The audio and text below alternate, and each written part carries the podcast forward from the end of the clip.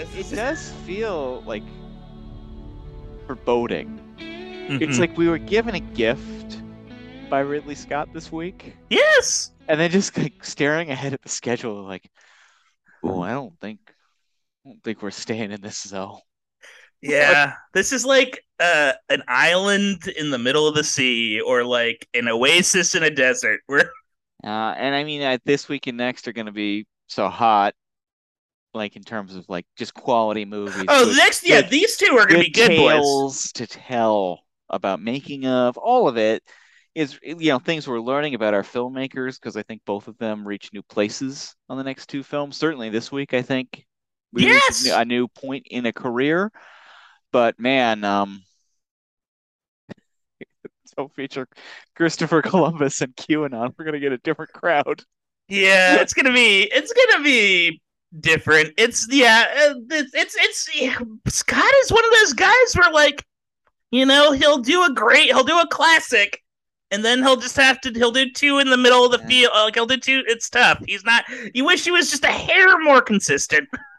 He's yeah, his um workaholic behavior outruns quality control Yeah. sometimes. And we'll talk about it in just a moment here. It all boils down to the scribe, the written word, I think, when Mm. anyone on these pictures. That's true. First, hello and welcome to the award winning podcast, The Academy Academy, the show that discovers the absolute, undeniable, and scientifically proven greatest performance in your favorite actor's esteemed career. I'm Don Saunderson. I'm Patrick Rebion. I'm matching your cadence. Welcome to the Academy. I, I, we're trying new voices this week. We, we're 100 episodes in. We're now a hundred years old. We have, we are revealing ourselves to be old men. Ah! And we have, and these old men have thoughts on Thelma and Louise. yeah.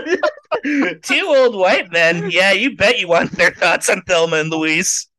That is like the funniest thing, though. is like all of the think pieces that came out in 1991 by scared, like 50 something white men in like Oh, yeah. in like the news weeks of the world and stuff like that. Just like, yeah, Mr. Phyllis Schlafly in the Weekly Standard. I know. Am I is is my is my wife gonna run away and try and find herself and blow up tanker trucks? like, I don't want my wife to be scary. Yeah, yeah. Well, that's Christopher McDonald in this movie. That's his final reaction in this movie. Is I don't want my wife to be scary. Yeah, he's like, yeah, that's his big realization. The end is, oh no, my wife is scary. which I think almost every one of the men in this movie, that is their realization. It's like, oh, we don't know anything. We are not in control. And in the snap of our, if we don't fall in line and behave ourselves a bit, our tanker truck's getting blown up. Yeah, And rightfully so. Justifiable. we got Ding Dong City in this movie on the uh, on the male side of things. Yeah, just, just a couple of, just a bunch of bowling pins begging to be striked out. So of course, we're talking about 1991's Thelma and Louise this week, uh, directed by one Ridley Scott. Uh, before we get into it, as per tradition, starting last week, Thelma and Louise currently is available to stream on HBO Max, and um, you can rent it elsewhere too. I dropped by our friends at the Videotech in Pasadena and actually rented a Blu-ray copy so I could take a look at some of those sweet, Mm, sweet, sweet, sweet special features, of which Ooh. there's a one-hour documentary on there, in addition to a Ridley Scott commentary paired with a Susan Sarandon, Geena Davis, Callie Khouri separate commentary. This Blu-ray is stacked. Mamma mia! Mamma mia, what a nice edition on Blu-ray. But if you're not interested in physical media, it's on HBO Max. Um, spoilers abound. Uh, we this is a movie where you absolutely have to talk about the ending. So Yeah. um, this is yeah. This movie it kind of like hinges on that ending. I will admit, like when Jen found out, I had never seen it before. When my therapist found out, I had never seen it before because we talked about it a bit. Um, they were both like, "We? Was it spoiled for you?" I was like, "You could not have grown up in the 1990s without Yeah. the ending of this movie spoiled for you. I feel like, this, yeah, this is like the um for me, for my gener, for because I'm a little younger than you. For my generation, it was like Sixth Sense, like just constant, like you know what the like, yeah, it's just one of those movies where you're gonna know the ending because it's been inundated in pop culture. Yeah, and the ending is um you know, kind of what we alluded to in the cold open, kind of thing that's it, it's it's quite controversial. It's quite there are a lot of opinions on it. I should also mention that both Jen and my therapist were deathly upset by the way Oh. this movie ended. And I am curious, and we can kind of like plant this seed and maybe talk about it as we go through. I wonder if there is a difference in the ending uh, based on gender, based on also like kind of your background on how you take the ending to this movie. Hmm. Because both them saw it as like a painful, that's it. That's what we have to look forward to Mhm. kind of feeling. If you want to be liberated, you gotta commit suicide and drive your car off a cliff. Um, and I saw it as kind of like this level of like Nirvana level liberation. Like I'm not gonna be fucking caged, man.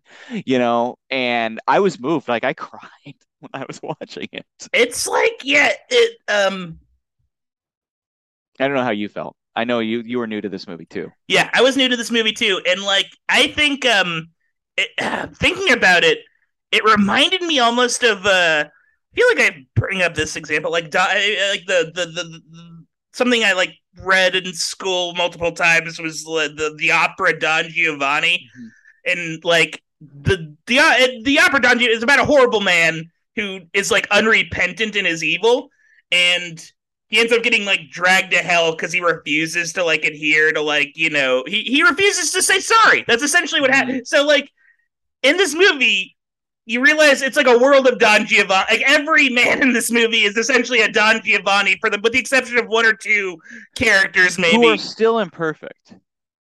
Yeah.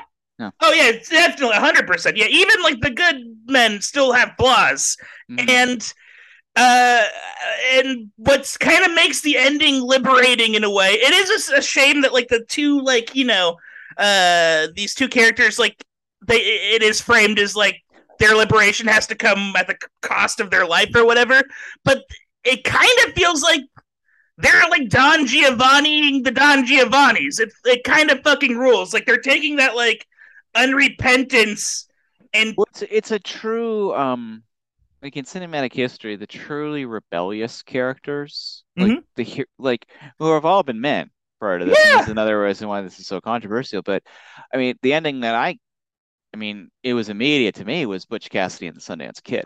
oh yeah, yeah. the exact thing because Mhm. and they have the same kind of like fun rebel society can't pin us down qualities that Thelma and Louise have, include and sure. Same kind of similar kind of actors even in that moment in their career. And then the, the other movie, which is totally different, but I remember I got a little bit of flack and I read a few reviews that felt the same way. And this is, a, yeah, totally different movie. Is the finale of, um, and spoiler alert here, Midsommar. Oh, Uh, also because it did Midsommar is also an ending about liberation through violence Mhm. and a f- truly fiery violence. And I felt the exact same way. I cry at the end of that movie too because I'm so happy for her. And and, and my and I was told that that was kind of a sick reaction because her happiness hinges on a lot of chaos and death. Mhm. And in the same vein, Thelma and Louise' liberation, a lot of chaos and their demise, possibly. Fade to Mhm. black, fade to white. Yeah. Fade to a montage of previous moments in the film. yeah, I think that um that Butch Cassidy ending where it is just on the freeze frame and then kind of just pulls away on the photo and like leaves you like I would have liked to like hang on just the freeze frame of the car a little bit longer than fade to white and no montage, but I think it's just I don't know, like it, it's a very minor quibble. Yeah, It's totally. It's like such a yeah. It's like no, and it doesn't ruin. I feel like if anything, that's supposed to kind of like sweeten the blow a little bit. Like we had like because like yeah, that montage at the end is kind of like, hey, these are the two friends we had a, like a good time with throughout this movie. And they're free. Yeah, exactly. You know, and the, at least they had each other.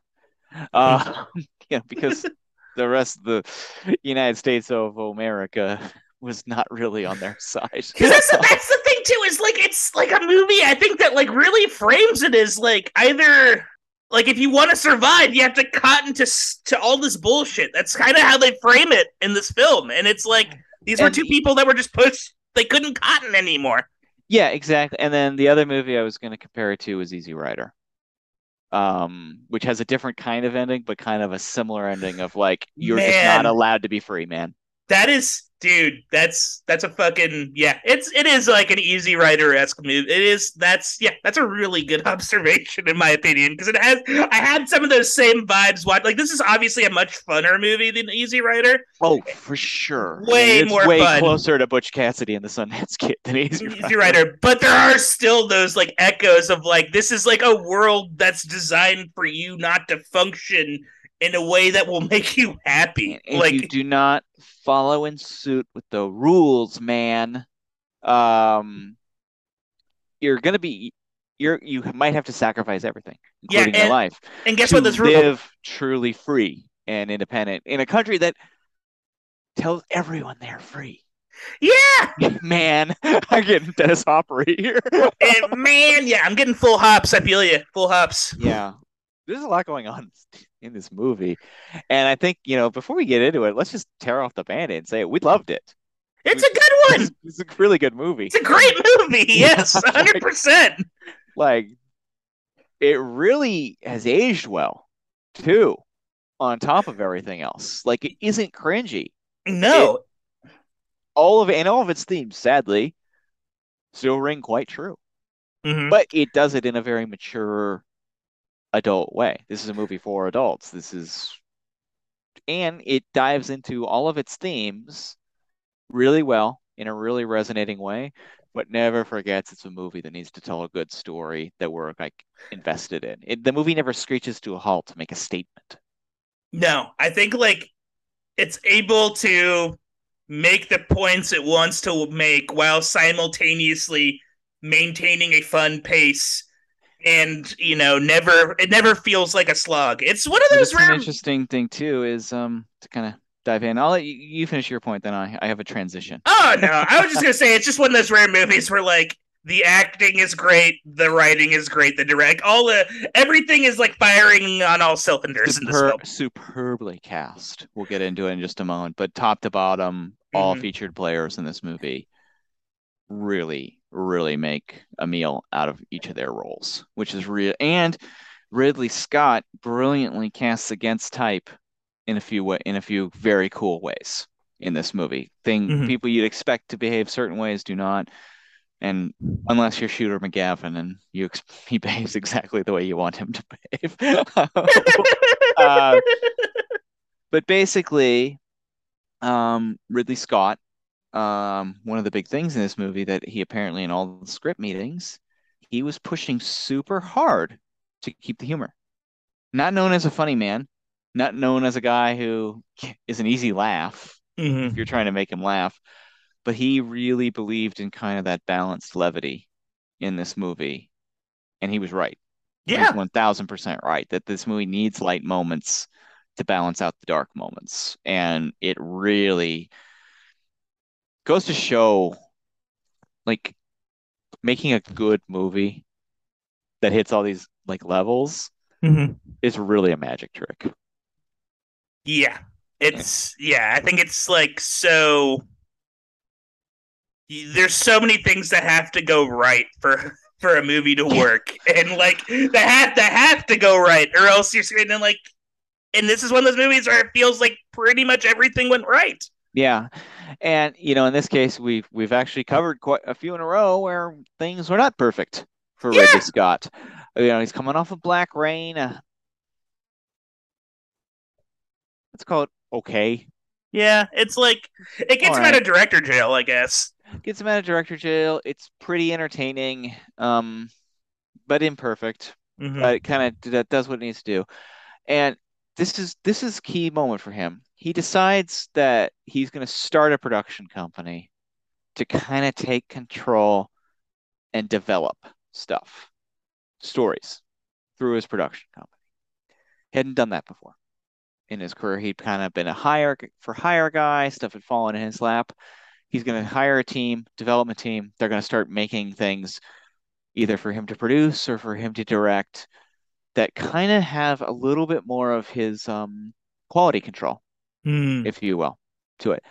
Um, and they, you know, he hired a um, producer by the name of Mimi Polk, now Mimi Mimi Polk Gitlin, to be Mhm. his kind of head executive. And um, one thing I was reading about him, which I really think so fascinating about him, you know, he attributes it to his mother relate raising the boys in their family. Mm. He's he he finds and is impressed with, and he loves to work with, and he loves to be challenged by strong women, Yeah. for a guy of his generation and of his job, rare, a rare trait.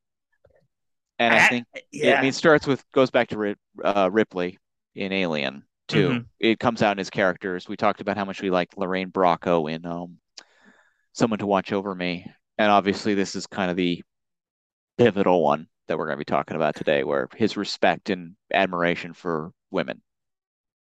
I actually have like a Ridley Scott like quote that pertains to the Thelma and Louise uh, script that like I think like and, uh, exemplifies what you're saying. Like when Scott was uh, commenting on why he liked like the Thelma and Louise script.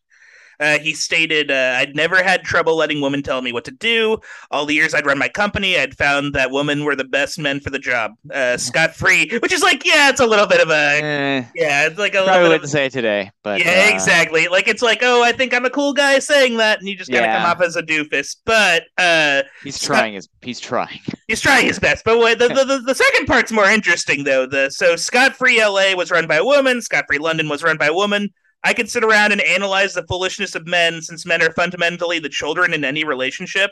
Like I think like that like line, and I'm not saying that's right or whatever, but I think like reading that line made me understand like, oh wow, that actually him directing Thelma and Louise works because like when you see all the men in this movie and how they function in the Mm-hmm. context of what he just said there, like yeah, like that he's a good there's a brilliant quote kind of along those lines from Susan Sarandon on this, which basically she said, um, he trusted us to take care of stuff that was wi- within our jurisdiction. Mhm. And he took care of the stuff that was more than we could have imagined. wow, yeah. And It's- to leave them alone, let them be who they are. He hired the best, he hired the right people. It's not his pl it's like um, you know, here and I think that that you have to if you're like I think that you can tell stories outside of your wheelhouse if you're open-minded. And Yes. you really listen to people who it is within their story, within their wheelhouse, and bring in those voices to assist you in Yeah. the process. Like I remember that story on um I really like that Invisible Man movie with Elisabeth Moss that came out a few years ago. Oh yeah, yeah. And the second she was hired, Leigh Whannell, the uh, writer director, he brought her in for a rewrite.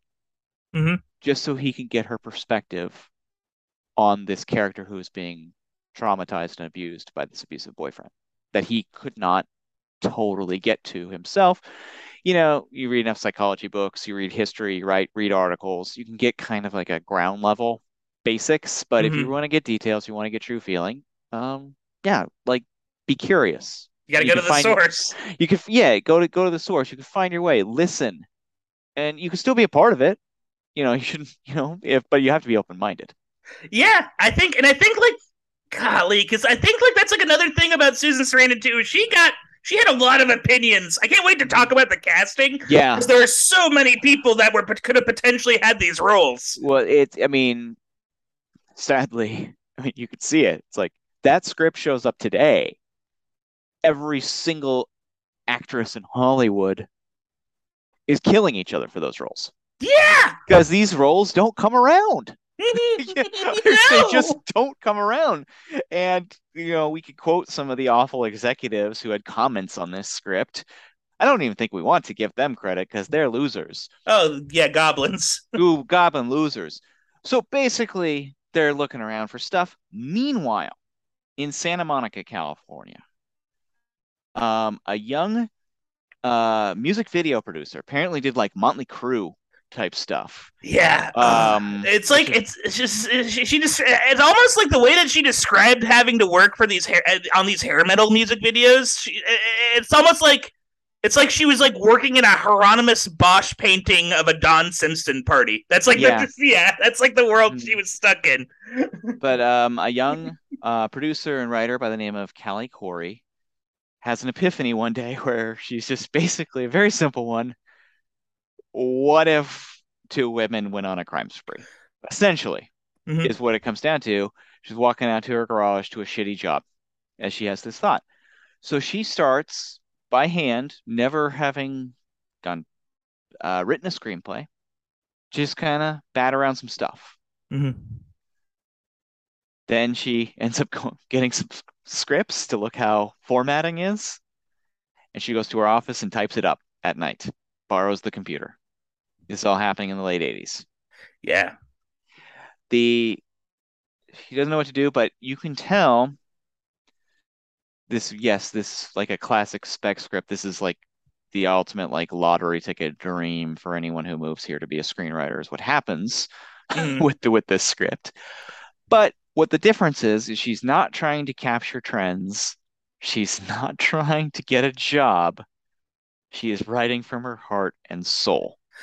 And that is the difference. yeah. Well, I mean, a lot of this. Uh, she even like uh, I read like an article by. Oh, uh, yeah, please share that. I, I was we were feeding the baby and I did not get a chance to read this Oh article. no, no worries. Uh, and, it, and it actually goes through the majority of that what's covered in the book. Mhm. But uh, if you ever like uh, the Ride of a Lifetime by Sheila Weller, it's a fascinating article. I think it's Vanity Fair. I want to say. Yeah, it was a Vanity Fair. Yeah. Uh, Failing, failing Vanity Fair, Graydon Carter.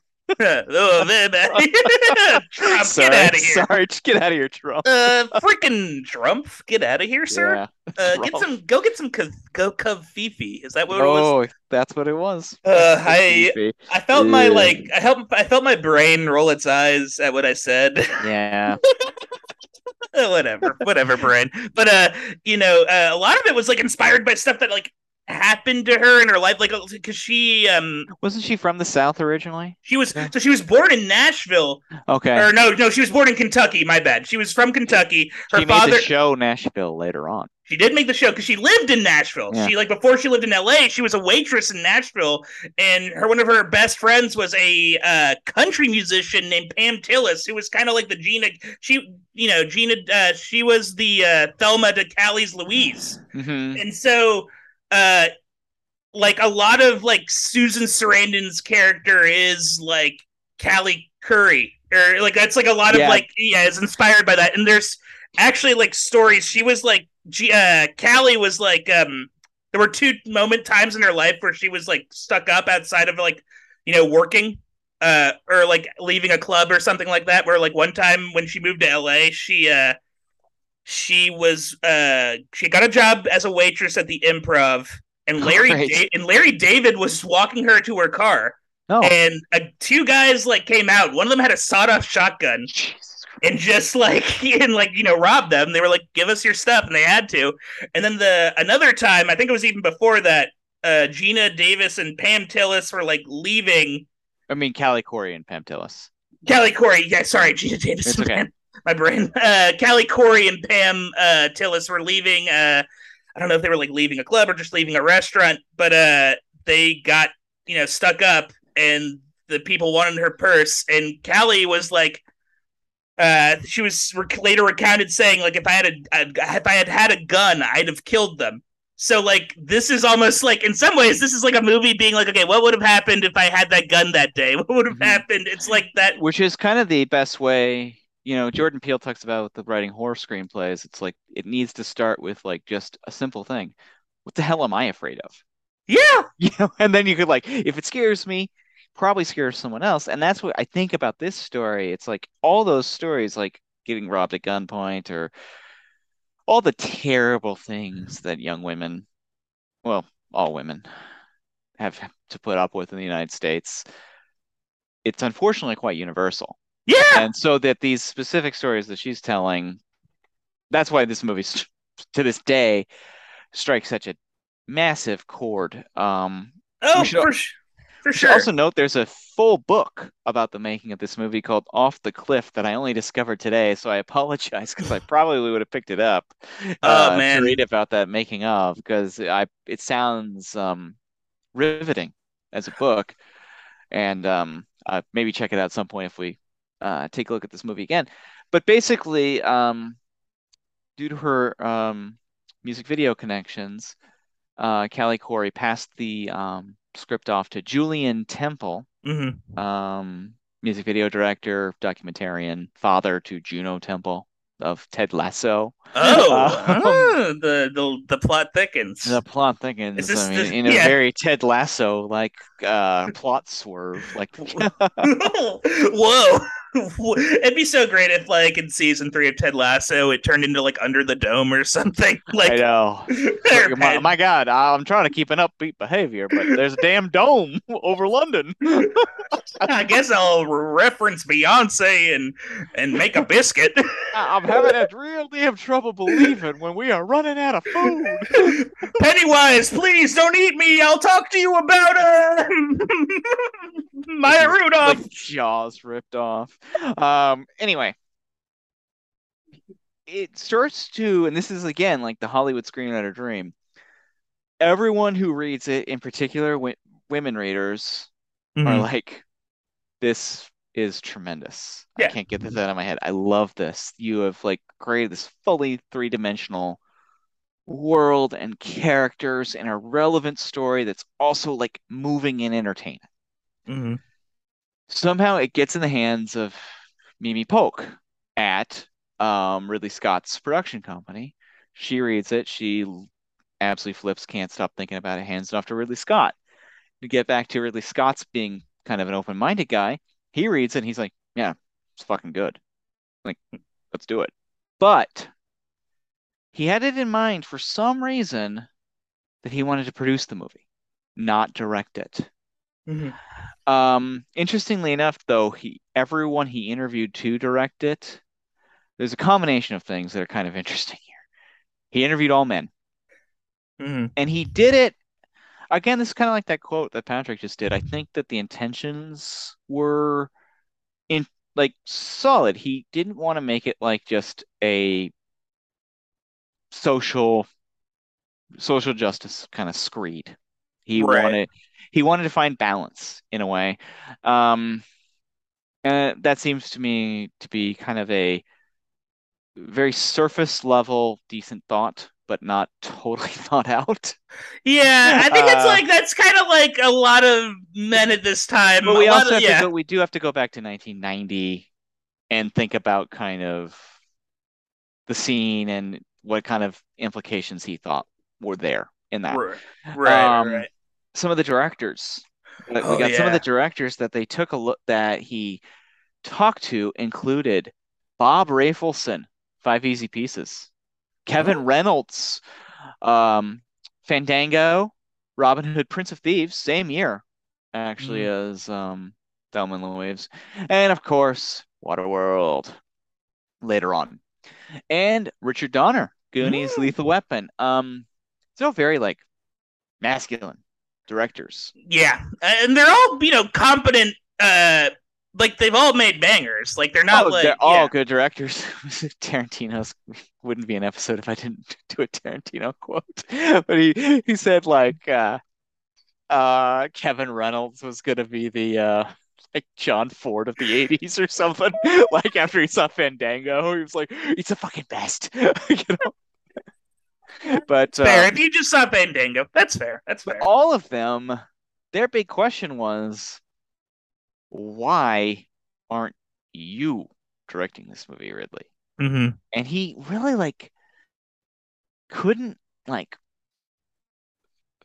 find a way to like express that. Mm-mm. Like he he had to like almost be told, you should do you actually have a vision for this. You should do it. And he may have been a little nervous. It's certainly like plot wise, uh, story wise, a little bit outside of his wheelhouse. You Mhm. know, th- to this point, you know, sci-fi, fantasy, and like crime movies and macho movies in a lot of ways, despite, you know, changing the gender of um, Ripley and Alien. Um, should be noted too that they brought it around to Hollywood to a whole bunch of production companies. A lot of them laughed in their faces. They didn't like the idea. They were really, really put off about women behaving this way. These male executives, they found it very like unsavory in a way, and which is crazy because you make, I mean, you bring it to Warner Brothers, they just made Lethal Weapon, where like cops are behaving this way. Black Rain, Michael Douglas is behaving worse. Yes, arguably in a different country, like in a different country. yeah, he's running rampant over yeah. Japan. Um, and so they had to um, they got financing from MGM, who was really struggling at the time, and Alan Ladd Jr., who was the producer and financier of the piece. Uh, script went out. The original leads of Thelma and Louise are Michelle Pfeiffer and Jodie Foster. Excellent actors. Mm. You can see it. Yeah. That, like I don't think it's out of the, outside the box. No. And um, but pre-production took a while, dragged on, trying to find the cash for this. Really like struggling to find the cash for this one. Um, they both ended up going on to do other things. Michelle Pfeiffer went on to do Love Field, and Jodie Foster, of course, the very same year as Thelma and Louise, was in Silence of the Lambs. Mm-hmm. So worked out for everyone. Yeah. um, but Michelle Pfeiffer was the one who, sitting poolside at some ritzy hotel in Beverly Hills, looked Ridley Scott in the eye and was like, Why the hell aren't you directing this movie? And that was kind of the epiphany moment where he was like, I think I need to toss my hat in the ring and do this one. So he signed on to be the director, which made it an even hotter property. It's everybody, you know, one of the big directors is now definitely involved in this movie. Also considered, very interestingly enough, yeah, uh, Death Becomes Her. B- before Death Becomes Her, Meryl Streep and Goldie Hawn. Uh, Meryl uh, playing the role of Thel- of uh, Louise, Goldie Hawn playing Thelma. Can you see it? I can. Yeah, that'd be good. Yeah, it'd be good apparently Meryl Streep was the one who pitched the idea that one of them should, should, should freaking survive. yeah.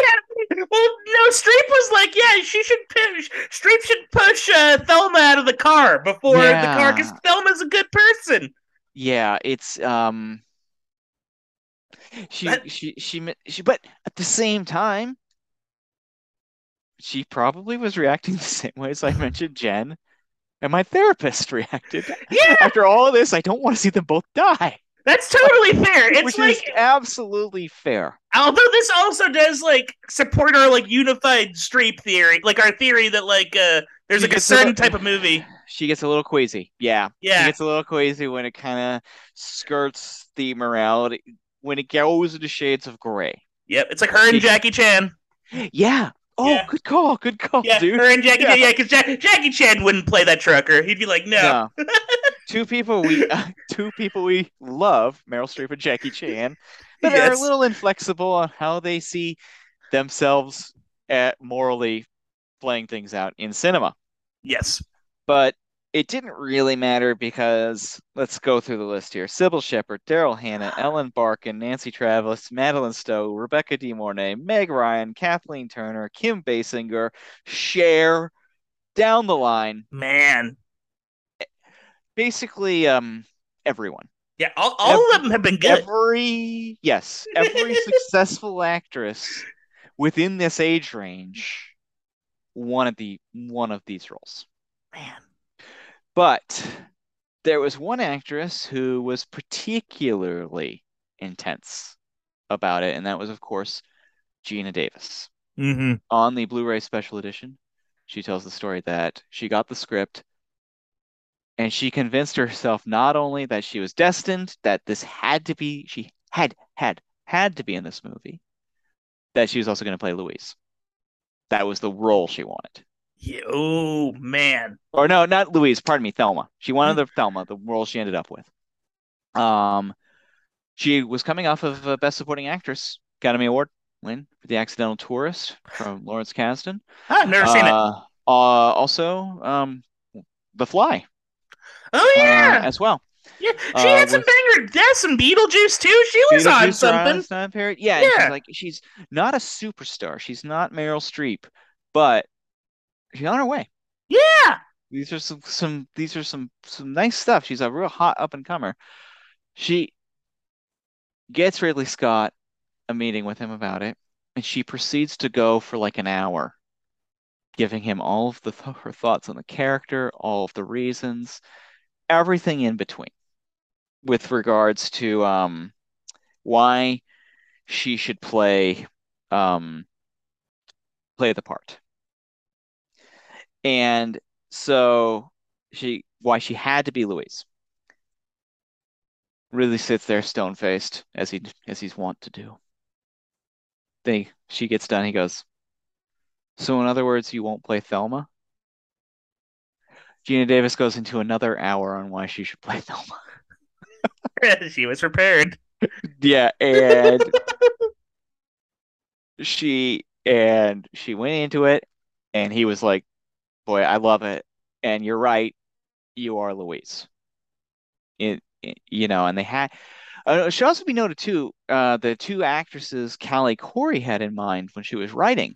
Oh yeah, who actually would have been awesome in the indie version of this yeah, movie. I saw this. Are uh, Frances McDormand and Holly Hunter, which would have been really groovy as well. Would have watched that movie too.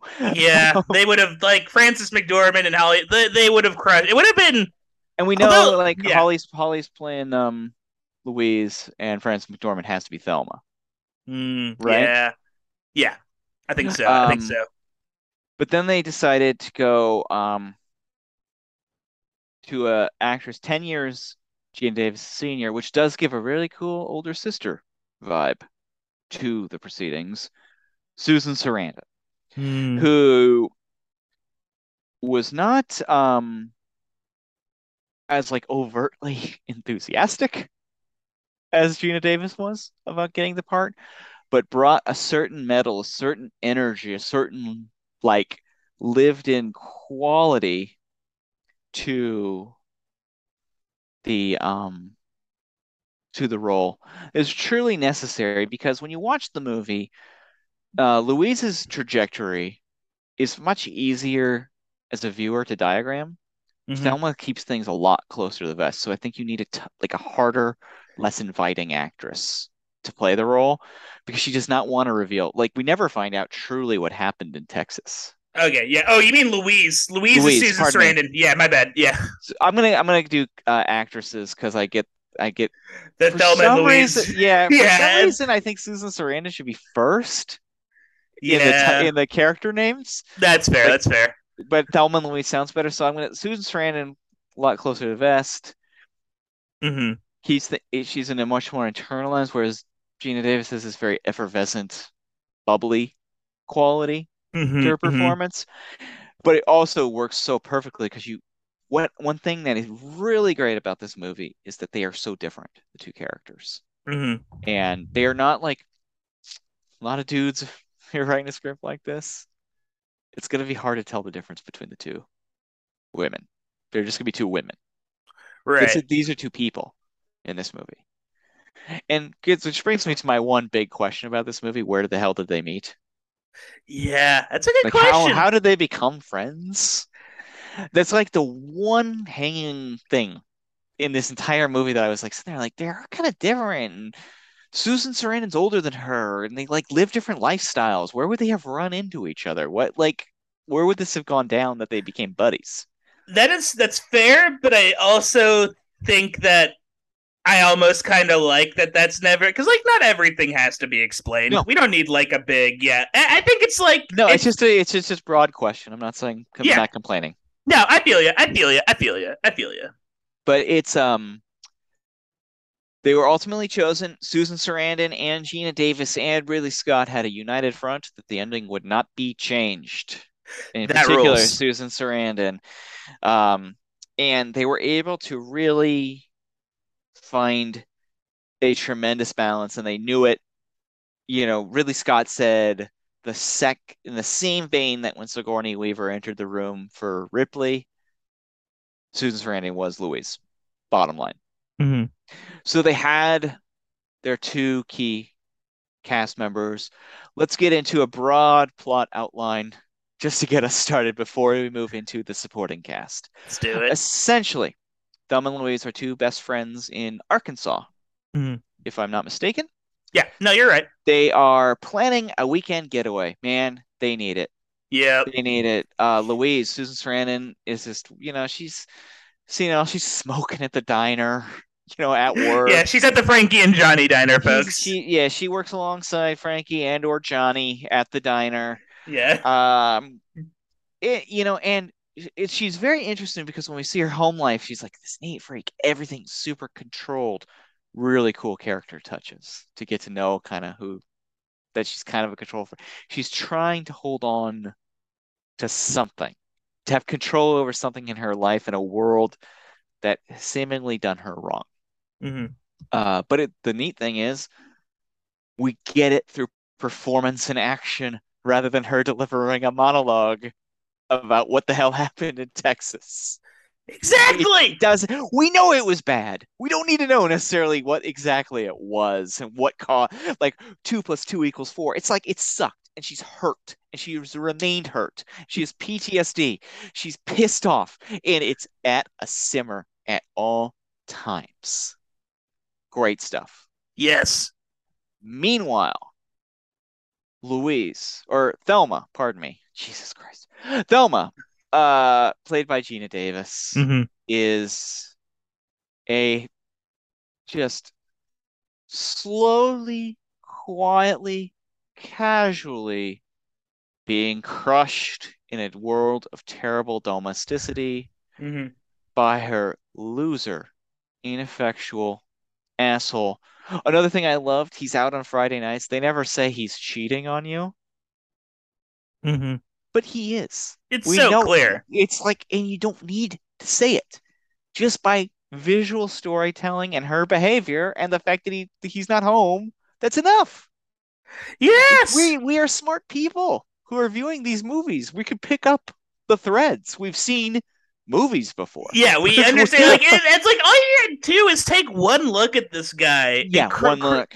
Yeah, and kudos to Christopher McDonald. He has this part What- down pat. So Christopher McDonald, most people would know as Shooter McGavin from Happy Gilmore, kind of his um, defining role. Yeah. Um, you know, and you if you know Shooter McGavin, you kind of know what he does in movies and kind of how he Christopher rarely plays like a decent stand-up guy. yeah, I'm trying uh, to think of like the nicest guy I think he's ever played is the dad in SLC Punk. Maybe. Yeah, I mean, and he's a great actor, and I think he, you know, he certainly could play against type with ease. I haven't seen all of his movies. I'm sure there's something, maybe in Breakin'.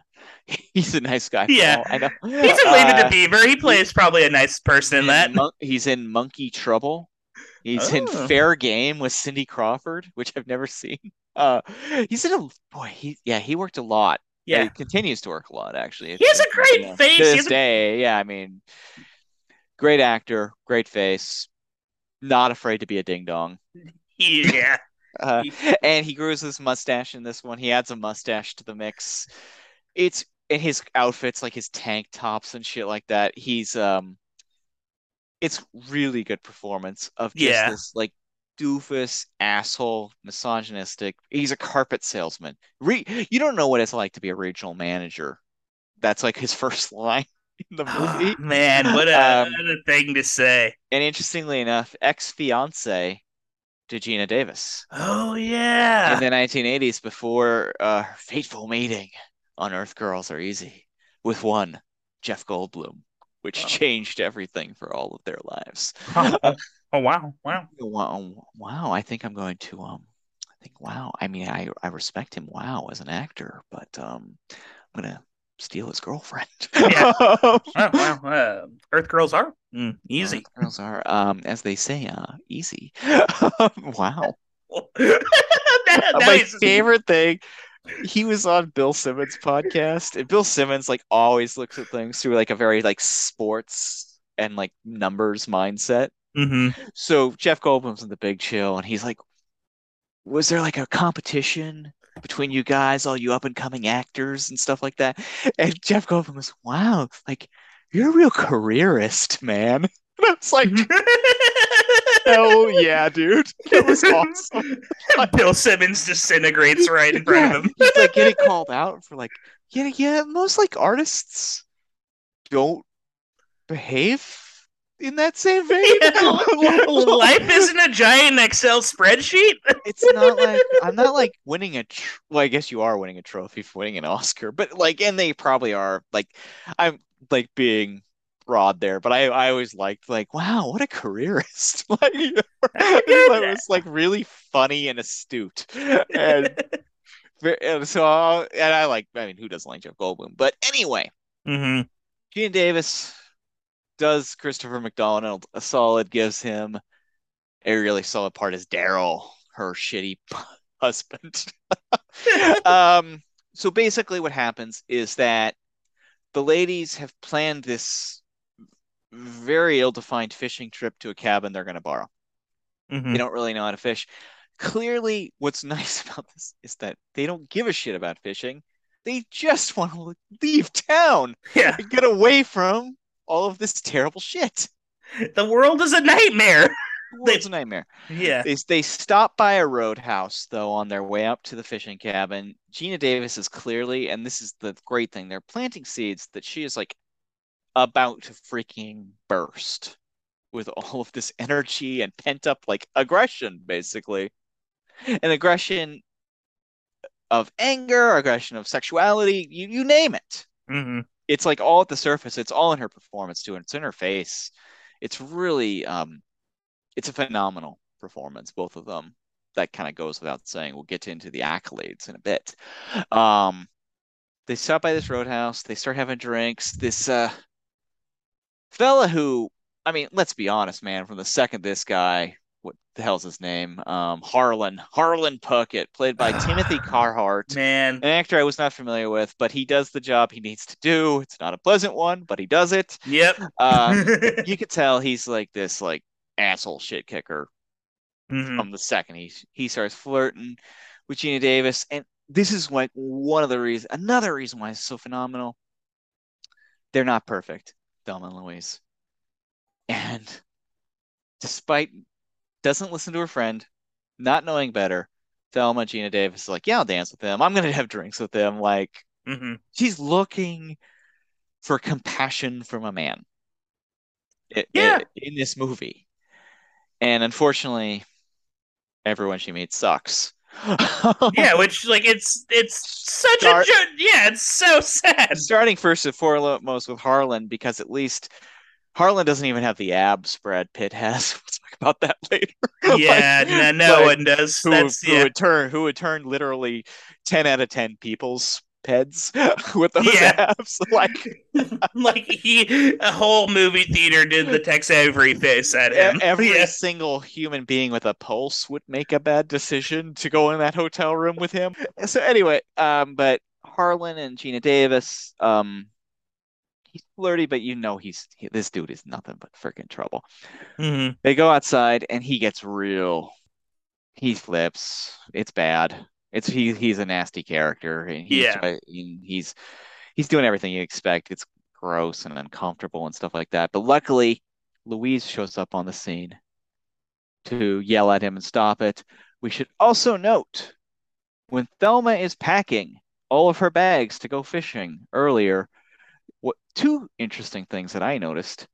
Thelma seems to be packing everything like she's not coming back, which is very like nuts. Nothing is said about it. Oh, that's it's really like it's really like an exciting tease of like, oh yeah, she's like really. Oh, and she also be noted she does not tell Christopher McDonald she's leaving. It does not seem too particularly troubled by Yeah. the fact that she's not telling him she's leaving. She also throw, tosses a um 38 handgun into her bag. We see it. Ridley Scott makes a point of showing us that he's that she's doing it. That's it. Yeah, much like much like Chekhov's fat guy. Like once you see this gun, you know something's gonna happen. Exactly. You know, there, there's a hill for George went to climb. you know, someone's gonna be huffing and puffing. Yeah, somebody's huffing and puffing. Uh, and she tells she tells Susan Sarandon she has the gun. Um, she does not know how to use it. Makes that Yeah. very clear too. Uh, Susan, wisely enough, because this Harlan guy is not the type of fella who's going to listen or take no for an answer. Susan is packing heat and she pulls it on him. He puts up his hands, they begin to walk away, and then he makes one snide comment, and the ticking time bomb that is Louise goes off. And she pops him a couple times, kills him right there on the spot. Mm-hmm. And from there on, Thelma and Louise are on the run. And Man. that's basically you know, kind of the how the story works. Yeah, it's like God. It's so interesting that you brought up that like um, I didn't catch that that she was packing like everything. Like she brings out like she brings out like four bags, like four suitcases. that's yeah. So it's like that that out that actually suddenly like because there's like a version of this movie too where like Thelma's like you killed a guy. I'm calling the cops, right? You know what I mean? Or like you know, or like that, Or- that's They like one of them is kind of the like pragmatic well, but both of them separately have come to this conclu subconscious conclusion that enough is enough. yeah, we're done. We're yeah, we're we are done with society, man. Yeah, we're easy riding from here on Yeah. out. Put on Yeah. Steppenwolf. But it's awesome that they come at it from separate ways without like talking about it. And it feels Like, you organic. If yeah, everything in this movie slowly falls into play. Ever, it's like again a magic trick. Nothing is forced. There is no like grand statement. Everything just happens through action and choices and character motivations and who they are as these deeply felt, deeply written characters. Mm-hmm. So, um, tracking them. We first get, of course, we got to get some cops Mm-hmm. in the mix. There's been a there's been a murder. We meet Arkansas State Police Detective Hal Slocum, played by Harvey Keitel. Harvey Keitel, Academy Academy favorite. We've met him countless times, really along the way. I think we've I don't know, I'm not even sure Yeah. how many we've seen him in this. You know, certainly a contender for the Academy Academy Hall of Fame. Oh, for sure. Harvey. Without a doubt. Hey, Jesus, I'm walking here, Jesus, Keitel. I'm working. Yeah, and I, what I do love is that in the opening scene when we first meet him, he's trying. He's given a test drive to a southern accent that he wisely just drops. He's just like, you know what? I'm from Brooklyn. To Yeah, forget it. I'm no, good. Forget it. Like Doesn't I'll be more matter. comfortable. But the thing is, and so of course, Ridley Scott um has a relationship with Harvey Keitel from The Duelists. Mm. And but he wants Harvey to go against type. We've seen Harvey as a tough guy. We've seen him as a jerk. We've seen him as a guy you can't trust. Rising Sun. We've seen him as a dirty cop. Oh yeah, He is the he is literally the bad lieutenant. he's the bad lieutenant. He is the bad lieutenant. He wants him to play though. And probably uh, over the course of the Academy Academy, we have met a lot of bad cops, a lot of dirty cops. Uh, Detective Hal might be the most decent cop we've met as a human being. um, It, it he is. he yeah. is paternalistic Mhm. to a fault, but the big thing is he does not want this to end in violence. He Yeah. believes a calm conclusion is there. The only person he is truly mean to is a person who deserves it, which is the smartass JD, who we will meet shortly. Oh yes. Um, and he's great in this movie, and it gives another side to Harvey Keitel, who has many sides. He's one of the great actors of his generation. People should talk about him in the same breath they talk about Pacino and De Niro and Hoffman and the rest of that gang. Yeah. I think. A hundred percent. He is easily on par with like I think he has just as many, or at least is as capable as an actor as like easily like a hundred didn't- he might not have like the leading roles, the iconic leading roles in the same vein that some of those guys do, but he is just the just a, just as strong of an actor. Yeah, as they are. So they're on the road. They need some dough. We learn that Louise has a musician boyfriend who's kind of um, in and out of her life. Yeah, a little distant. a little distant. He's cool though. He's a cool guy. Let's get let's let's make that very clear. Yeah, he's very yeah. Cool And dude this- alert. Cool dude alert is on high. Um, also like though, is he shady? Turns out he's actually not that shady, which is really like neat. And another, but because of his distance, because of his selfishness, because of his inability inability to really truly connect and read Louise, he's still not a great. he- he's you know he's not perfect. No. Um, and this is, of course, Jimmy, played by the great Michael Madsen. And another against typecasting because you think, based on his history, based on the fact that, like, maybe a, it's actually a year later, he plays probably the role that defined his career as Mr. Blonde in Reservoir Dogs. Um, kind of a bad boy, though, is kind of the impression Michael Madsen gives off. Would you Hugely so. Yeah, huge Mhm. bad boy. Huge. Like, like think about like what movies he's done on art. Like he was in Donnie Brasco. He was Yeah. arguably Oh, great, they made the yeah great bad Sonny guy Black, in that movie. Sonny Black, great, great performance. Um, yeah, he's got this like cool, dangerous guy Mhm. energy to him, which I think is Michael Madsen. Like I, A hundred I- I percent, think yeah. that's just kind of how, you know, it's not too big of a stretch for him to play these kind of dangerous, cool guys. Like Mhm. that is the life that he has led. And if you haven't listened to it, check out his appearance on the Pure Cinema podcast. It is a truly classic bit of storytelling and and uh, interesting career retrospective of a fascinating and cool, great actor. Um, they wire he they tell him they, they need some cash. He's they're gonna meet him at a hotel in Oklahoma. No, they want the money at the hotel in Oklahoma. She explicitly says, "Do not come Yep. to Oklahoma." He brings her the money in Oklahoma. Uh, and which goes to show, like, he cares about her. He's not gonna like stiff her. He wants to be there for her, but he does not listen to her. Yeah, it's like it's It's a very interesting, very real character. A hundred percent, and it and it also kind of like gives more, uh, like even like the people that like ostensibly care about the two leads, they still refuse to like respect their kind of like autonomy. See- yeah, Yeah, see them for exactly who they are, and of course, you know, because both Keitel and Madsen, I would say, are good guys. Yeah, the mo like for the most part, they don't do anything bad. They are trying their best. They are trying to be allies. They're not very good at it no, at the end of and that is so great. Isn't that great? They're not black and white. They it's are, great. They are The- substantive characters. They are three-dimensional people you have seen before. Yeah, you know?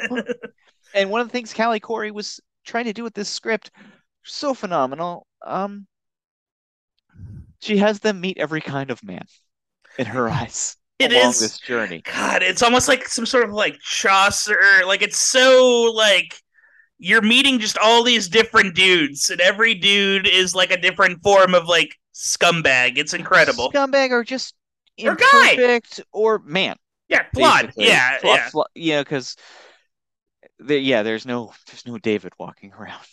There's no one, no one is perfect. Everyone has their blind spots. Some Mhm, people are trying their best, like Harvey Keitel's character, mhm. or even Michael Madsen's character. Some people are like Harlan or JD, who are bad to the bone. yeah. Um, Guitar riff.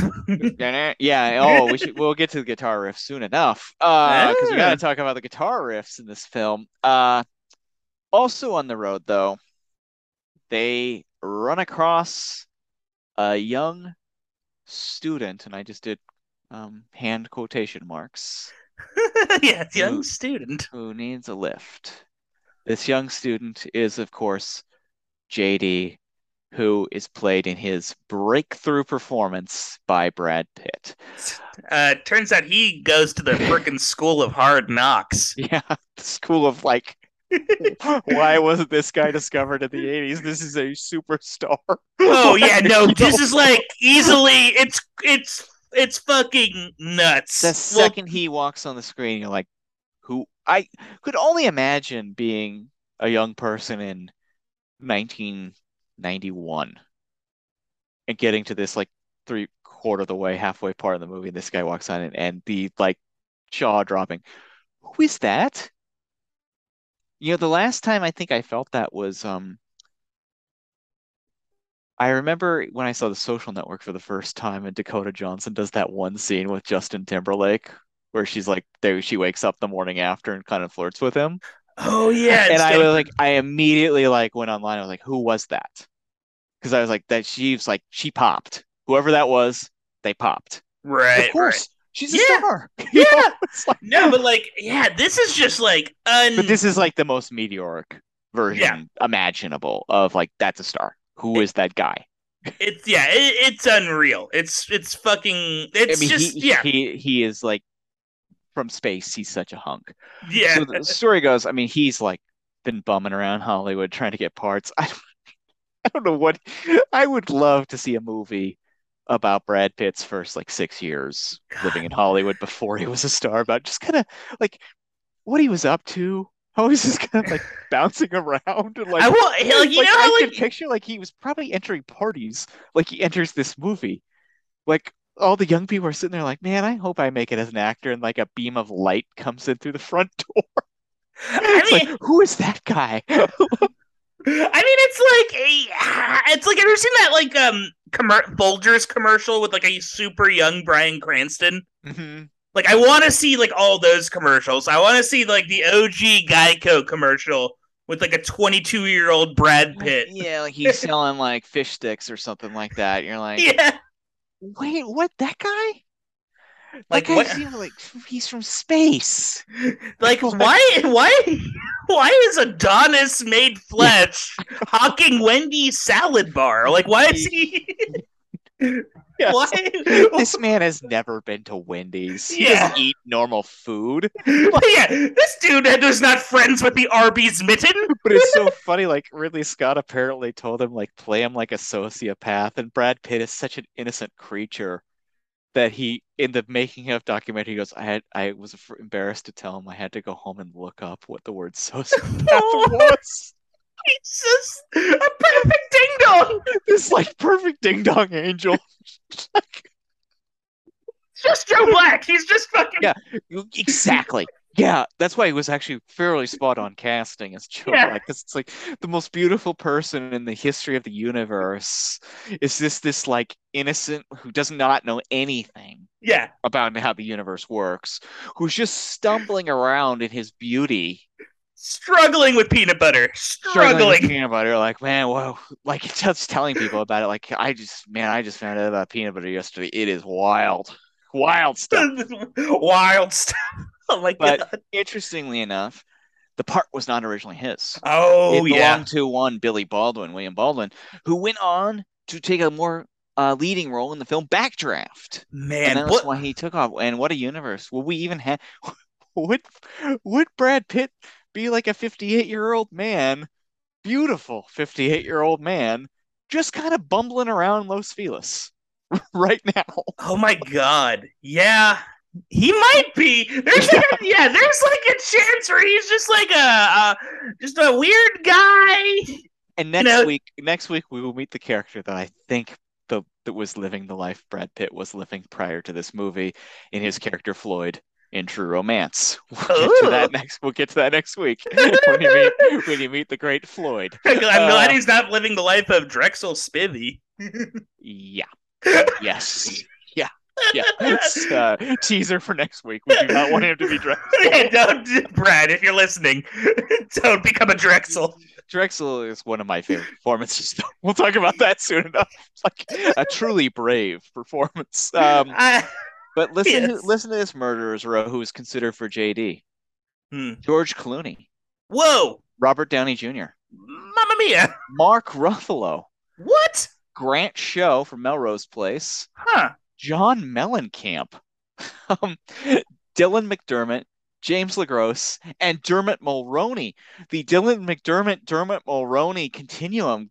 Like you can't be in the same thing. That would have they ever been in the same room? No, same you and cause uh, th- there would be a great pair. It's, it's crossing the streams in Ghostbusters. That's Yes. exactly what this is. You're opening a gate to to the netherworld. Do But not do that. basically after Billy Baldwin drops out, they bring in Brad Pitt to read for it. He stumbles in this probably barefoot, this beautiful stoner, like yes. bumbles into the room, barely, Uh. and and like shines a golden light on everything. Straight up has like a piece of hay in his mouth. Yeah, He's like only wearing like overalls. and he's like, "Hey, I'm just right off the bus from Missouri, man." And you know, Adult he- Huckleberry Finn. He's like Axl Rose at the beginning of the um "Welcome to the Jungle" music video. Oh man, yeah. but Not- he does he does a chemistry read with Geena Davis, who apparently is so blown away by this golden god that she starts fumbling lines in his, and has to apologize because it's his, she's got the part. It's his Yes! audition. He's the Nietzsche Ubermensch. And she yes, she so she reads with four dudes, including Brad. Ridley takes her aside afterwards. She goes, "So who do you think?" And she goes, "The blonde one, duh." Yes.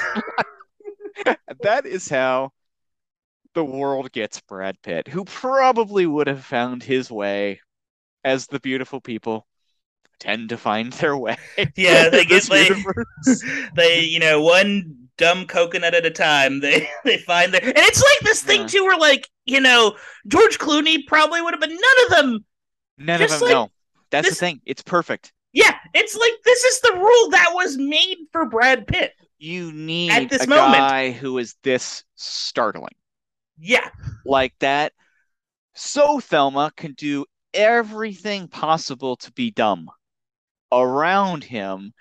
Re- all of the red flags that JD is like firing up the flagpole are on display throughout this thing. Um, so he's at the same hotel when Michael Madsen shows up. Michael Madsen and Susan Sarandon have a night where he proposes to her, but it's a very like human, beautiful, honest scene where she turns him down mm-hmm. and kind of tells him what's up. Mm-hmm. Meanwhile, Brad Pitt's walking around shirtless with a hairdresser, hair dryer, pretending it's a gun, with abs of like you could like fry eggs yes. on them. you could like shoot him with a gun and it would bounce off. Yeah, like it's like Clark Kent. like punch him in the chest, you're breaking your hand. yes. You know, it's like and and uh what did um I think it was uh on the making of I think it was uh Stephen Tobolowsky. We'll get to him in a moment. He's talking about it and he's like, Yeah, you see him, you're like, holy shit, I gotta start doing some sit-ups. like Oh, poor Steven. like yeah, he was like every young actor in Hollywood. I think it was the guy who plays the state trooper said the same thing, Jason Beghe. yeah. Um, we're all like, oh yeah, he kind of changed the paradigm of what was necessary to be a young actor in Hollywood because it's like you have to not only be like utterly charming, you have to be in impeccable shape and beautiful. Yeah, it's not like yeah, we we no longer live in like the the world of like 30s and 40s America where being in shape meant that you like could eat hamburgers quickly. Yeah. yeah, like like just because you're kind of a big guy Like, means I, you're I, strong. I, I smoked two packs of cigarettes today, not three. yeah. I eat uh I, I eat the Gaston diet. I eat four dozen eggs, but I don't do any of like the working out or Yeah, I didn't drink t like I only had three G and T's. yeah. Nice. like the average the average hunk in like 1940 was Wallace Beery. And it, but like I when I used to do CrossFit, Mhm. like it was always so funny because like it was always like the dudes who I was in the gym with who were always just talking about like they're all struggling actors and they all want to play Marvel guys. And yeah. they're just working their asses off because like Chris Hemsworth has like totally destroyed the male ideal. of, yeah. like oh, normal sure. normal man, like how you could possibly look, because that guy's like a you know even more jacked than Brad Pitt. I even heard Brad Pitt say like he didn't want to do host Troy. He just didn't want to do action movies anymore because he was like, I just can't like deal with being that fit. Well, it's like not only do you have to be fit, you have to be like don't you have to be like starved and like there's all these crazy like Well, like, you know so supposedly like the Marvel guys for their shirts off scenes, they want to be peaking in every possible way that week. then when they put on like the leather jumpsuit and like the costume and stuff like that, they film that after because they all have to do the shirt off scene and they have to be like absolutely utterly chiseled for that scene. You'll never forget like on the making of Place Beyond the Pines, um, between shots, there's like they're showing the dude getting sit ups and Ryan Gosling's walking around with two kettlebells to get his arms like the vascular look on the arms right before he goes on for shots. And I'm like, yeah, that would work. That's actually very, that's actually quite smart. um, that is, yeah. I mean, that'll do it. That, that yeah, that's like, yeah, I would, yeah, smart move, dude. Yeah. Um, but yeah, it's like, but even like when we saw Once Upon a Time in Hollywood, the first like five times I saw it, when Brad Pitt like pops his shirt on top of the roof. Yeah, like even Jen, like they're all gasping. They're like, "Oh my god!" Well, it's even crazier that he's like a 58 year old man or some shit. Yeah, or he's like almost sick. It's like fuck you. Why can't be be whatever, more like what, Norm? Yeah, yeah, I know. Whatever, like rich celebrity guy shit that they're pumping into him. It's, I want. Give me some. Give yeah, me oh, for please. sure. Yeah, please give me the yeah. Give me that that uh you know the baby blood or whatever the fuck you're doing. But he and uh he and Geena Davis have a very hot hot scene yeah, together. Steamy, yeah. Ste- steamy is all hell. You buy it. It was the scene that was the scene that made him a star. You mm-hmm. believe every second of it. Um, and oh, we should also note that uh, Susan Sarandon has given Geena Davis the cash, her life savings that Michael Madsen has brought her for safekeeping in her hotel room, uh. of which Brad Pitt reveals he's not a student. He is a full-on thief and hustler and you know nefarious character and user and abuser and you he's name a cad. it. He's a total cad, but he's such a like goddamn hunk. It's like the greatest hunk you've ever seen in your life. Geena only has stars in her eyes. Mm-hmm. Um, so inevitably they meet up the next morning. Geena's on cloud nine. Um, Susan's a little depressed because she kind of let Michael Madsen hit the road. Yeah. Uh, like another another thread connecting me to society as a whole torn. Yeah, yeah, and then um, Geena left JD alone in the hotel room. Not good. He robs her blind. He yeah. takes all their cash. Well, what's interesting too is like we never um like we never get like family from either of them. Like there's such a start, stunning moment too where um, there's no family and Brad Pitt even asks her why doesn't she have kids and she's like oh my husband doesn't think he's emotionally mature 40 year old Christopher McDonald yeah just uh pure just large son through and through. And she calls him infantile because basically they're either meeting true villains their dads or kids. Yeah. That's all the men they meet.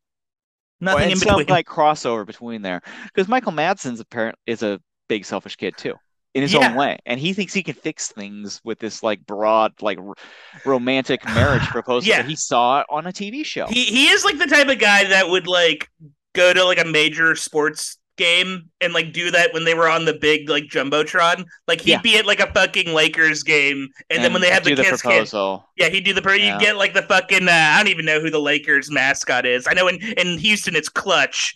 He'd get Clutch the bear to come and help him give the, the proposal.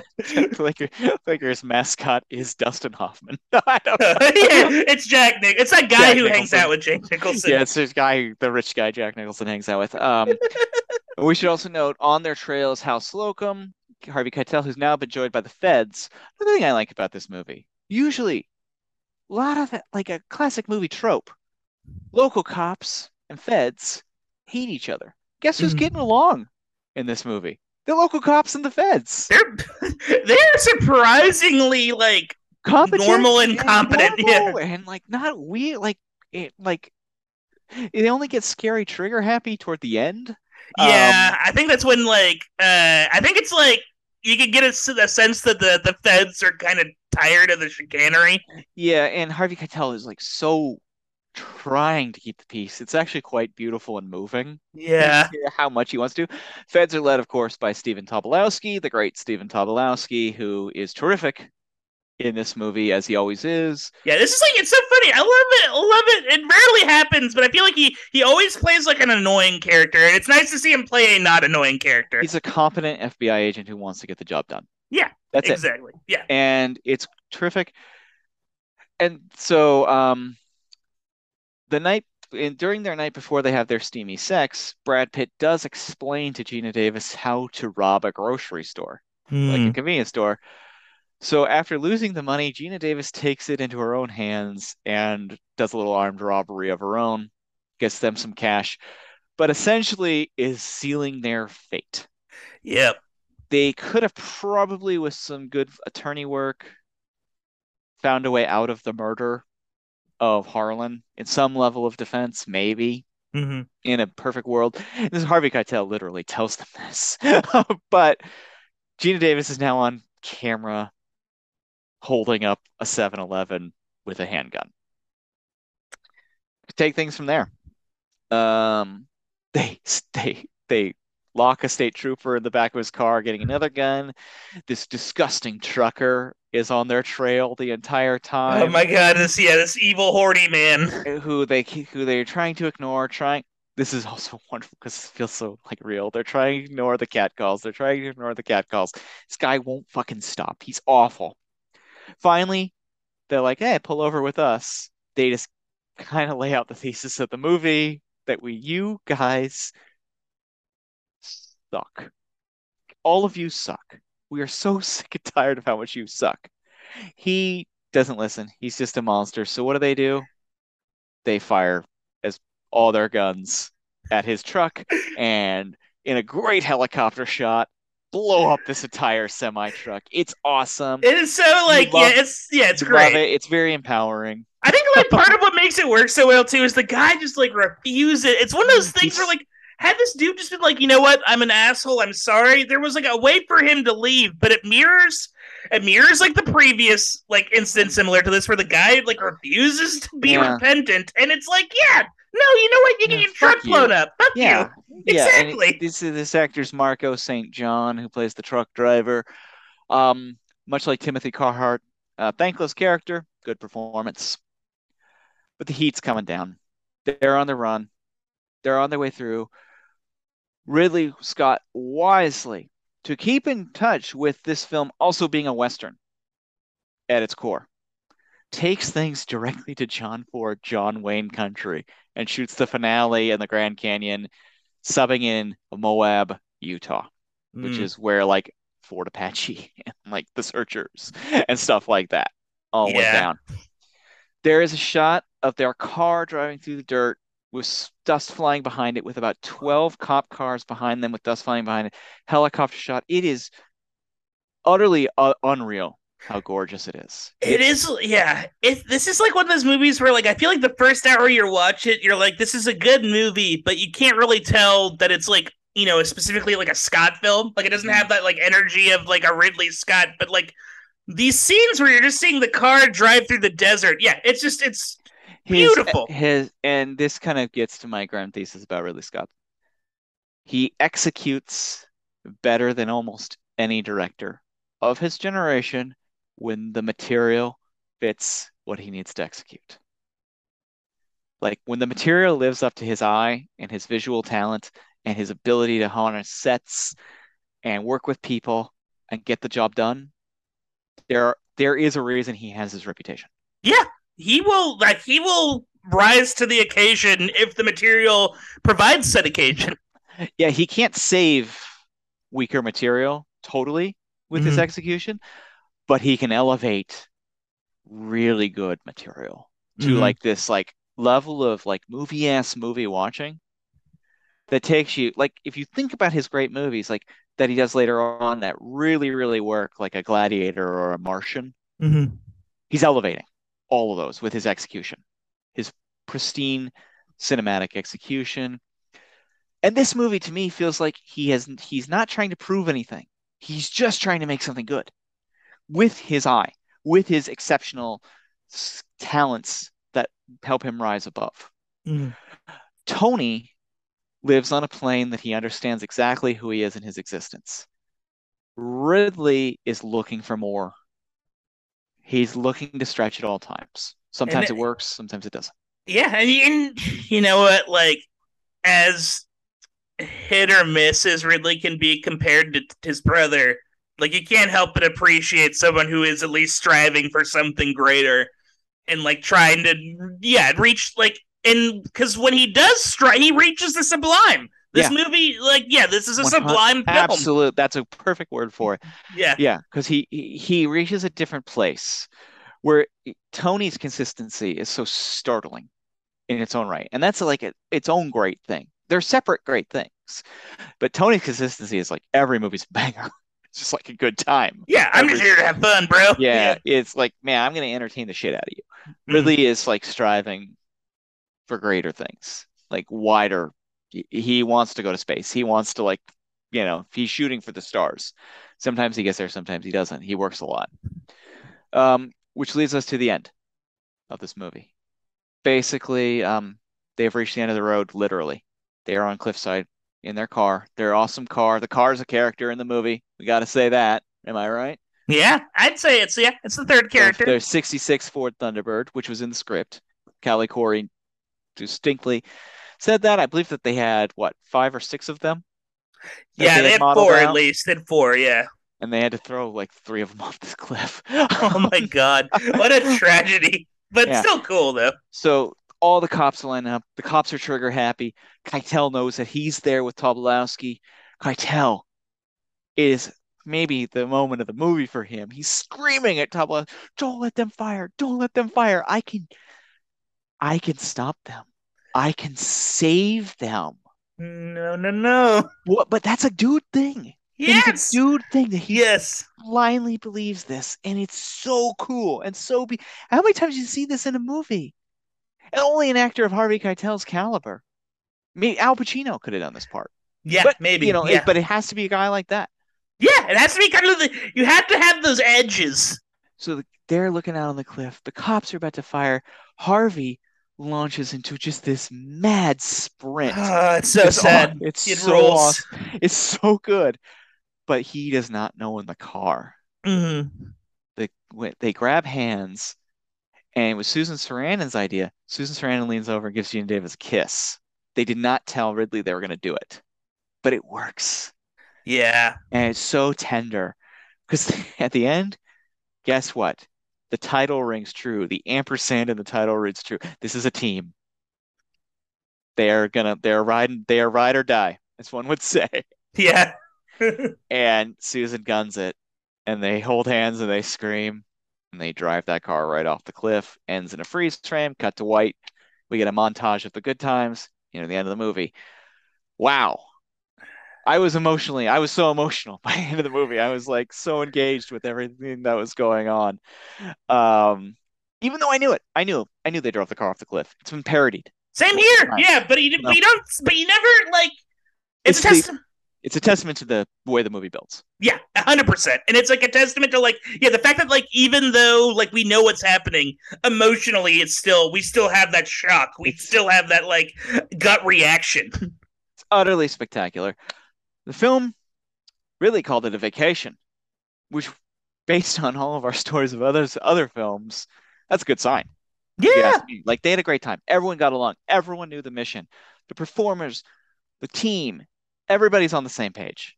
It's terrific. Everyone's feeling great about this, except for the MGM marketing team. Is it an action thriller? Is it a comedy? Is it a buddy movie? You know, yeah. is it a tragedy?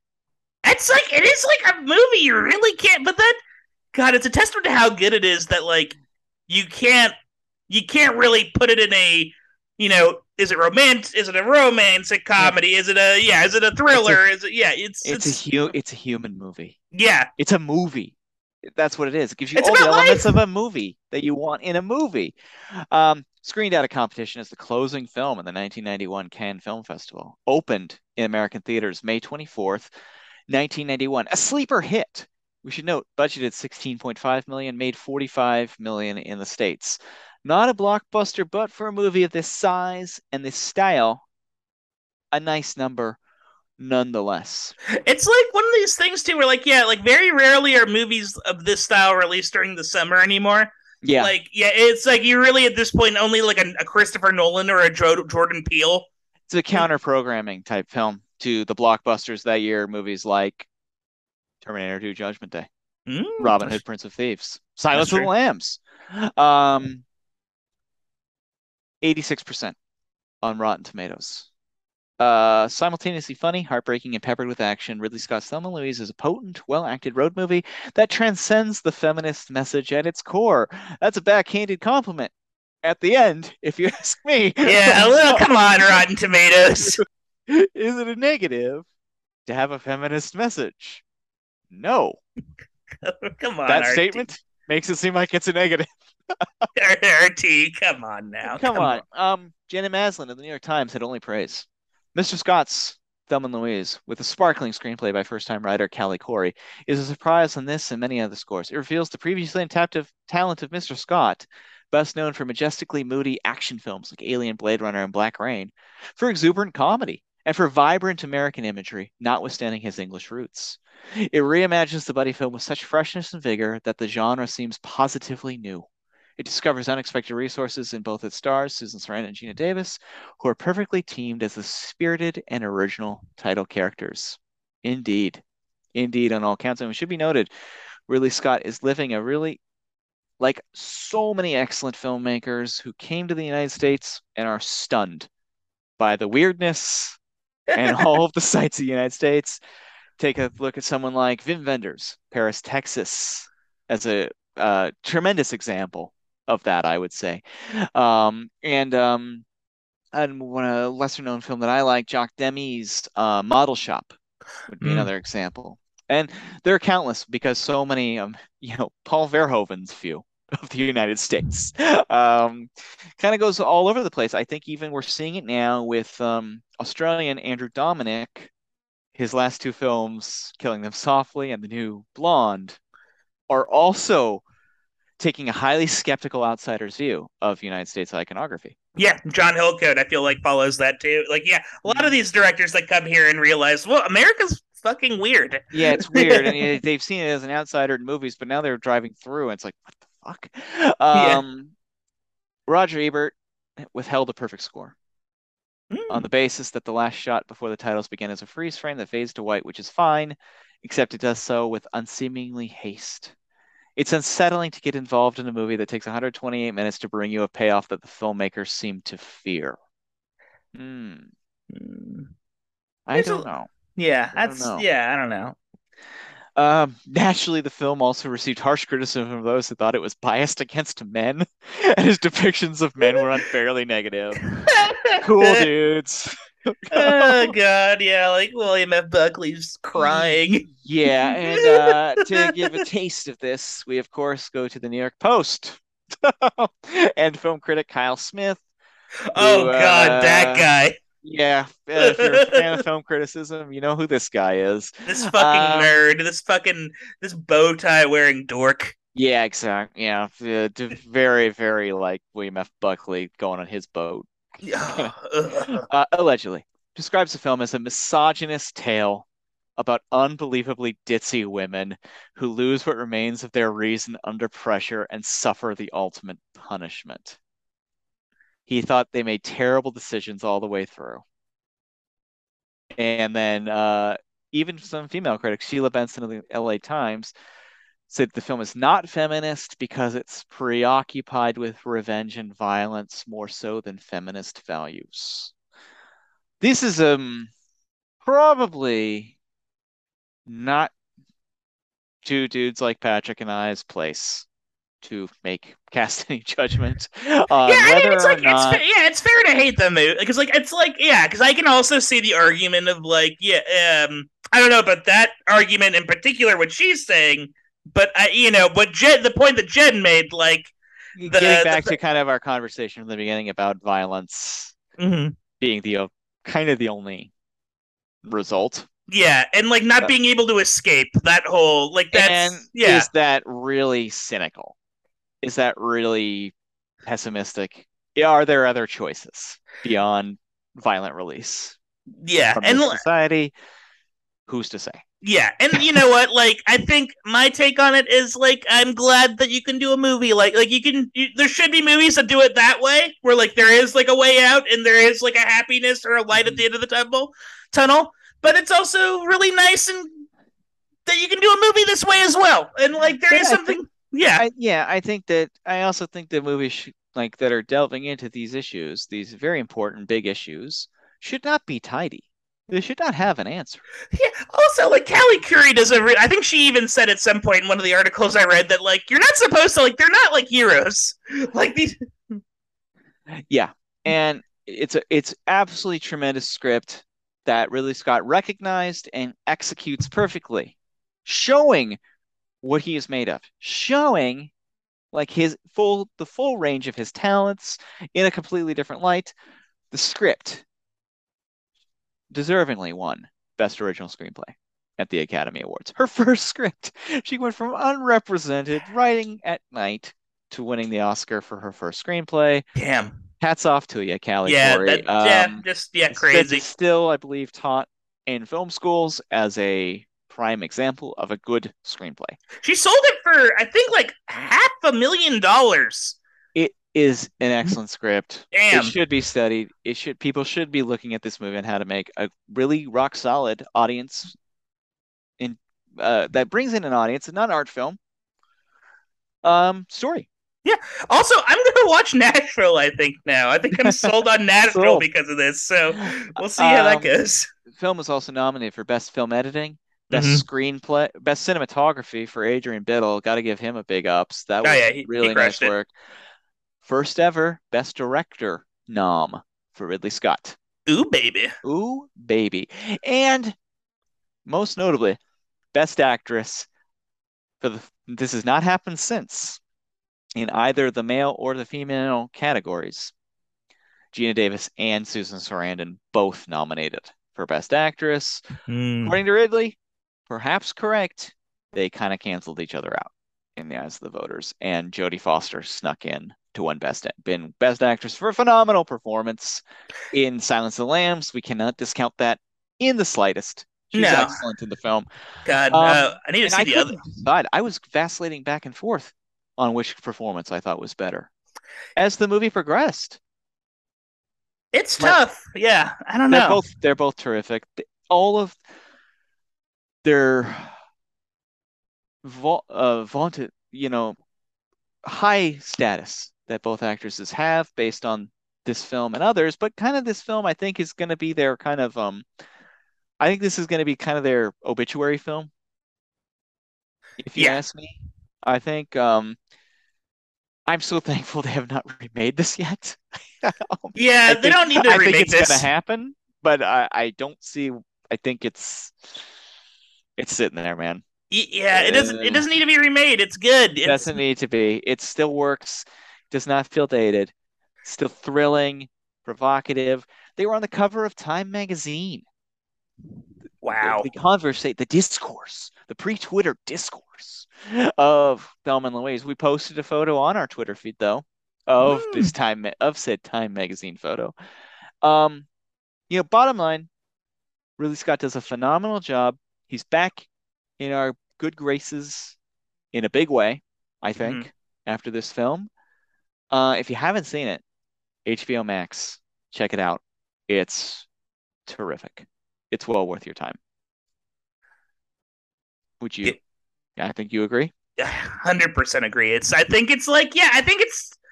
It's. I am like.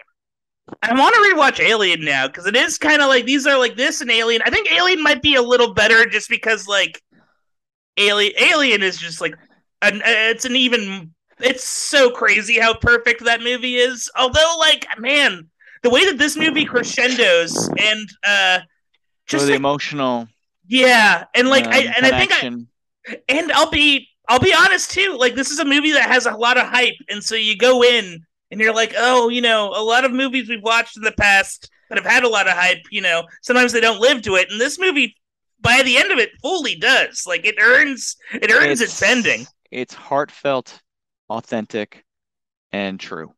Yeah, It th- there's no there's no false moves in this movie. Really finds it, man. If you argue that he's a cold filmmaker, take a look at this one. This is a warm movie. For all the nasty stuff that goes down, it's a very warm movie.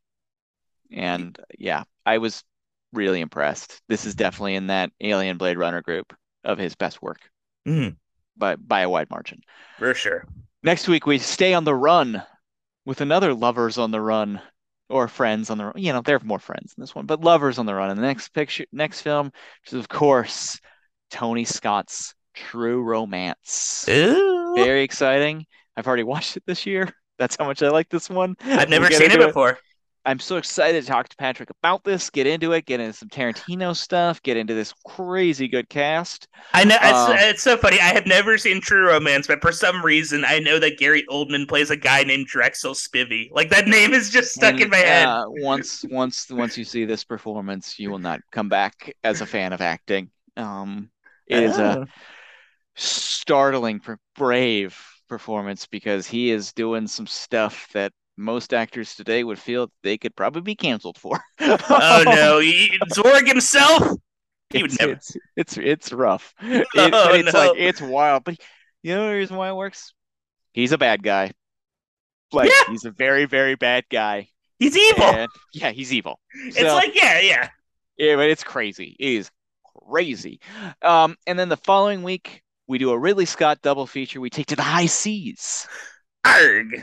Arg with 1492 Conquest of Paradise and White Squall. Arg. Tis I, Christopher Columbus. Arg indeed. Who knows on the I have not seen either of these ones. These are not known as favorites of Yeah, the Ridley Scott catalog unless you are a Christopher Columbus fan or evidently White Squall um a QAnon fan. oh no. oh no on both counts. Where Um, we go one, we go all. Yeah. Yeah, Yeah. we'll get into it. We'll figure we'll try and figure it out. I don't Yeah. know. We're Um, going into this thing blind. Both are available at most of the services to rent. No, neither are currently streaming on one of the services. Uh, a peek behind the curtain too. I recently purchased a, uh, a sound effects machine, a soundboard for my computer. That might get some, might get some ample use on the White Squall episode. we thought we wanted to be respectful to a great film today. Um, if those stink, you know, the comedy's going to be coming strong. Yeah, yes, But next week, True Romance. Check with check in with us at the Academy Academy Podcast at Gmail or on Twitter at the Acad Acad. Uh, we'd love to hear from you if you are new to um, Thelma and Louise and you liked it as much as we do. Let us know. We're into it. Um, fun episode, man. Good very very fun. Yes, uh, man. Well, uh, I gotta go. I, you know, there's just this this this hunk. Just, uh, yeah, I just got some money. Got some money from my uh, from my ex, all of- and All of this cash, but this guy with abs of steel who looks like he's come from space and God and God himself has created a man in his image by the name of Brad Pitt has show, shown up at our door. yeah, I, you know what? I, I was playing, uh, you know, before that we recorded, I was playing some uh, Wii Wii with him earlier, Wii Sports, and uh, he was using his Wii remote to show me, you know, how you would stick up a stick up a bank. It was exciting. Yeah, we're on the run. We're on the run. For Patrick, I'm Don. We'll see you next week on the Academy Academy. adios.